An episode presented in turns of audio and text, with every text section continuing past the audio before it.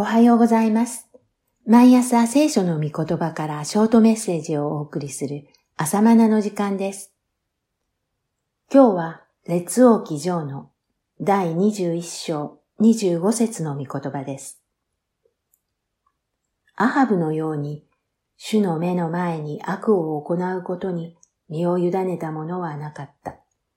その妻イゼベルが彼をそそのかしたのである。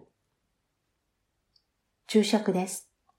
新海訳聖書では、アハブのように裏切って主の目の前に悪を行った者は誰もいなかった。口語訳、新共同訳は、悪を行うことに身を委ねた。以上、注釈でした。北イスラエルのアハブ王の記録が続きます。彼のなす悪はイスラエル史上かつてなかったと記録されています。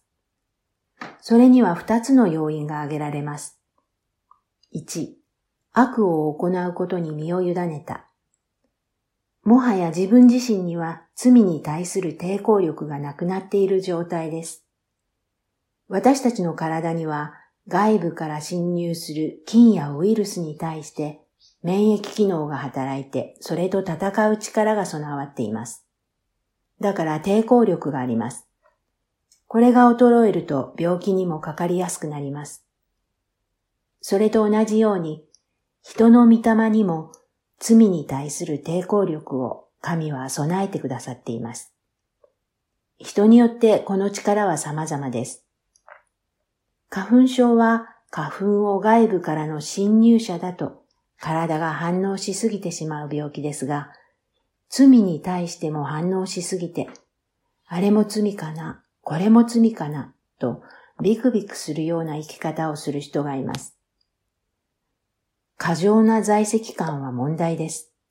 これが行き過ぎると、イエス様の十字架の血では不十分だと言っていることになるからです。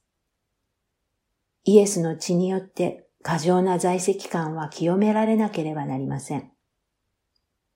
逆に罪に対して全く抵抗力をなくして、アハブのように悪を行うことに身を委ねる人もいます。このような人もイエスの十字架の血によって清められなければなりません。悪を行うことに身を委ねるのは罪に対する抵抗力がないだけではありません。自ら悪を好んでいる場合、拍車がかかるようにして罪の世界に引きずり込まれます。聖書はこう記しています。それゆえ、神は彼らを恥ずべき情欲に任せられた。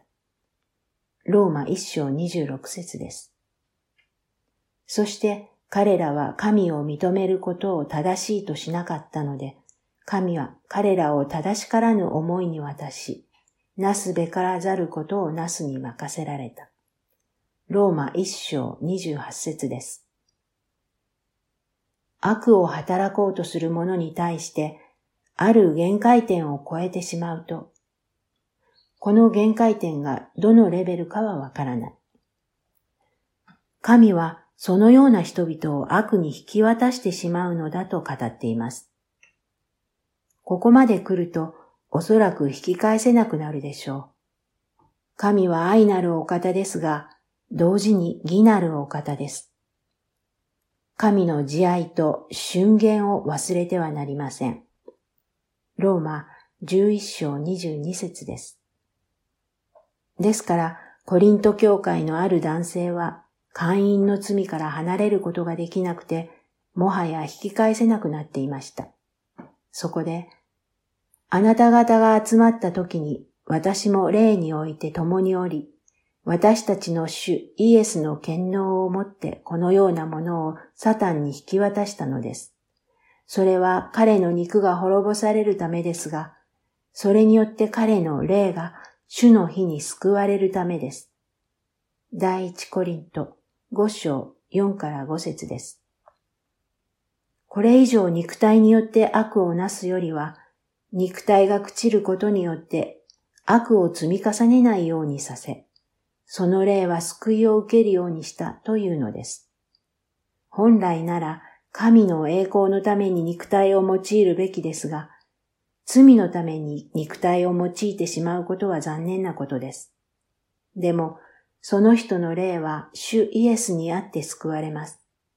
ただし、救われているものの恥ずかしい救いです。このように悪に身を任せてはなりません。2、妻イゼベルの存在。イゼベルはシドンの王、エテバールの娘で熱心なバール信者でした。ですから、アハブはバール宗教の女宣教師と結婚したようなものです。アハブは妻の影響を受けて、彼もバールの神を拝み、主なる神に敵対するようになったのです。妻の影響力は大きいです。夫が妻に及ぼす影響力の比になりません。だからこそ妻のために祈らなければなりません。私たちが霊的生活に成功するためには妻の助けが必要です。妻は神が用意なさった助け出だからです。そのような助け出は妻だけではありません。信仰の友もまた大切な助け出です。このような助け出のために祈らなければなりません。神がアダムに助け出としてイブを与えたように、私たちには霊的生活のための助け出が必要です。また、私が助け出となる必要があります。どのような助け出と出会うのか、あるいは助け出となるのかが人生を決定づけます。アナニアとサッピラのような罪を犯すための助け出ではなく、霊的成長のための助け出となれますように。以上です。